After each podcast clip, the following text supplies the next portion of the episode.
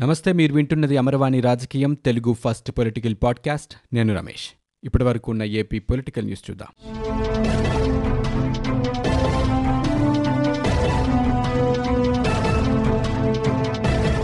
Corona నేపథ్యంలో కేంద్ర ప్రభుత్వం జారీ చేసిన మార్గదర్శకాలను పాటిస్తూనే రాష్ట్రంలో పాఠశాలల్ని తెరుస్తున్నట్లు రాష్ట్ర విద్యాశాఖ మంత్రి ఆదిమూలపు సురేష్ అన్నారు. రెండు వేల ఇరవై ఇరవై ఒక్క విద్యా సంవత్సరాన్ని వచ్చే ఏడాది ఆగస్టు నాటికి పూర్తి చేసేలా ప్రణాళికలు రూపొందించామని చెప్పారు. ఏపీలో నవంబర్ రెండు నుంచి పాఠశాలలు పునఃప్రారంభం కానున్న నేపథ్యంలో విద్యా సంవత్సరం కవర్ చేసుకునేలా సిలబస్ రూపకల్పన చేసినట్లు మంత్రి వెల్లడించారు. పాఠశాలల పని దినాలు నూట ఎనభై రోజులు ఉంటాయని చెప్పారు.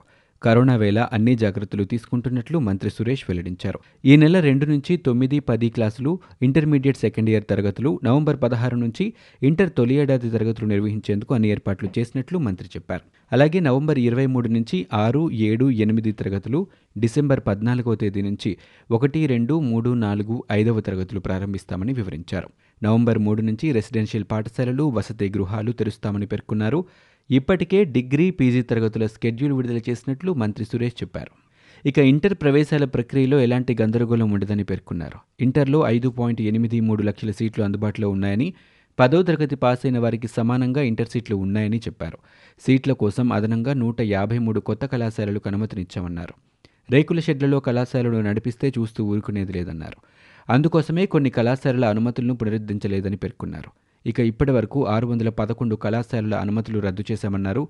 రూల్ ఆఫ్ రిజర్వేషన్లు పాటిస్తూనే ఇంటర్లో ఆన్లైన్ ద్వారా ప్రవేశాలు చేపడుతున్నామని మంత్రి వివరించారు.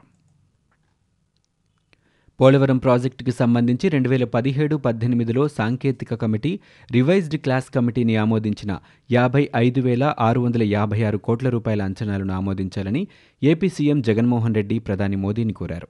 ఈ మేరకు పోలవరం నిధుల అంశంపై ఈ నెల ఇరవై ఎనిమిదిన ప్రధాని మోదీకి సీఎం జగన్ లేఖ రాశారు. సవరించిన అంచనాలను సీడబ్ల్యూసీ సాంకేతిక కమిటీ ఆమోదించాయని చెప్పారు. అయితే తాజాగా కేంద్ర ఆర్థిక శాఖ ఆమోదించిన అంచనా మొత్తం అవమానకరంగా ఉందని జగన్ అభిప్రాయం వ్యక్తం చేశారు. విభజన చట్టంలో పోలవరాన్ని జాతీయ ప్రాజెక్టుగా గుర్తించారని గుర్తు చేశారు. ప్రాజెక్టును పూర్తి చేసే బాధ్యత పూర్తిగా కేంద్ర ప్రభుత్వానిదేనని చెప్పారు. నిర్వహణ మాత్రమే రాష్ట్ర ప్రభుత్వ బాధ్యత అని విభజన చట్టంలో పేర్కొన్నట్లు ప్రధాని దృష్టికి తీసుకొచ్చారు. ప్రాజెక్టు నిర్మాణానికి అనుమతులన్నీ తీసుకునే కేంద్రమే నిర్మాణాన్ని చేపట్టాలని జగన్ కోరారు. ఏపీలో కరోనా పరీక్షల సంఖ్య ఎనభై లక్షలు దాటింది. గడిచిన ఇరవై నాలుగు గంటల్లో ఎనభై రెండు వేల నలభై ఐదు కరోనా పరీక్షలు నిర్వహించగా రెండు వేల ఏడు వందల ఎనభై మూడు కొత్త కేసులు నమోదయ్యాయి. పద్నాలుగు మంది ప్రాణాలు కోల్పోయారు. ఈ మేరకు రాష్ట్ర వైద్య ఆరోగ్య శాఖ బులెటిన్ విడుదల చేసింది. దీంతో రాష్ట్రంలో ఇప్పటివరకు నమోదైన మొత్తం కేసుల సంఖ్య ఎనిమిది లక్షల ఇరవై మూడు వేల మూడు వందల నలభై ఎనిమిదికి చేరుకుంది. తాజా మరణాలతో కలిపి ఇప్పటివరకు రాష్ట్రంలో ఆరు వేల ఆరు వందల తొంభై మంది కోవిడ్తో మృతి చెందారు. గడిచిన ఇరవై నాలుగు గంటల్లో మూడు వేల ఏడు వందల ఎనిమిది మంది బాధితులు పూర్తిగా కోలుకోగా రాష్ట్రంలో కోలుకున్న వారి సంఖ్య ఏడు లక్షల తొంభై రెండు వేల ఎనభై మూడుకు చేరుకుంది. ప్రస్తుతం రాష్ట్రంలో ఇరవై నాలుగు వేల ఐదు వందల డెబ్బై ఐదు యాక్టివ్ కేసులున్నట్లు ఆరోగ్యశాఖ తెలిపింది. ఇక ఇప్పటి వరకు రాష్ట్రంలో ఎనభై లక్షల ఇరవై ఎనిమిది వేల తొమ్మిది వందల ఐదు కరోనా శాంపిల్స్ని పరీక్షించినట్లు వైద్య ఆరోగ్య శాఖ తాజా బులెటిన్లో వెల్లడించింది.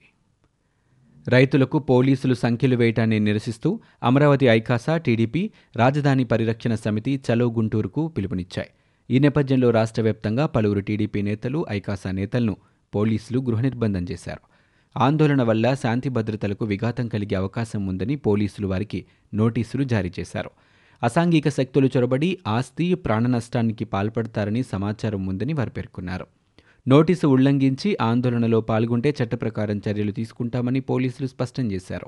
ఇక గుంటూరులో మాజీ మంత్రి నక్కా ఆనంద్ బాబు టీడీపీ నేతలు మన్నవ సుబ్బారావు కోవెలమూడి రవీంద్ర నజీర్ తుళ్ళూరులో అమరావతి బహుజన ఐకాసా కన్వీనర్ పోతుల బాలకోటయ్య చిలకలూరిపేటలో మాజీ మంత్రి ప్రతిపాటి పుల్లారావు చిత్తూరు జిల్లా పలమనేరులో మాజీ మంత్రి అమర్నాథ్ రెడ్డి తూర్పుగోదావరి జిల్లా ఇర్రిపాకలో మాజీ ఎమ్మెల్యే జ్యోతుల నెహ్రూ నెల్లూరులో జిల్లా టీడీపీ అధ్యక్షుడు అబ్దుల్ అజీ తదితరులను గృహ నిర్బంధంలో ఉంచారు.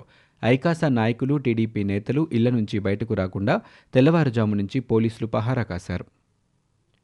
అమరావతి రైతులను అరెస్టు చేసి వారికి సంకెళ్ళు వేసి తరలించినందుకు నిరసనగా చలో గుంటూరు జైలుకు పిలుపునిచ్చిన రాజధాని ఎస్సీ ఐకాసా అమరావతి పరిరక్షణ సమితి నేతలను పోలీసులు ఎక్కడికక్కడ అడ్డుకున్నారు.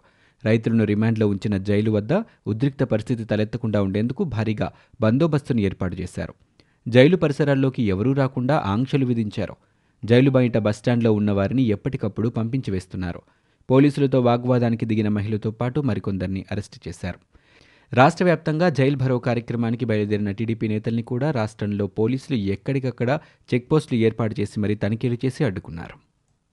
నవంబర్ ఆరు నుంచి పది రోజుల పాటు ఏపీ ప్రభుత్వం అమలు చేస్తున్న పథకాలపై సమీక్ష జరపనున్నట్లు ప్రభుత్వ సలహాదారు సజ్జల రామకృష్ణారెడ్డి తెలిపారు.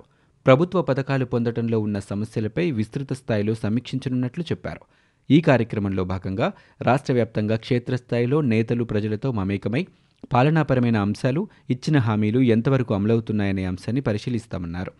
పూర్తిగా పార్టీ పరంగా ఈ కార్యక్రమాన్ని చేపడతామని నియోజకవర్గ ఎమ్మెల్యేలు పాదయాత్రగా కార్యక్రమాలు చేపడతారని చెప్పారు.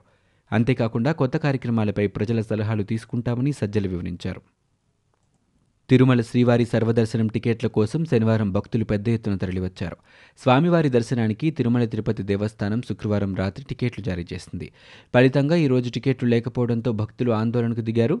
విషయం తెలుసుకున్న అదనపు ఈవో ధర్మారెడ్డి అక్కడకు చేరుకుని భక్తులకు సర్ది చెప్పే ప్రయత్నం చేశారు.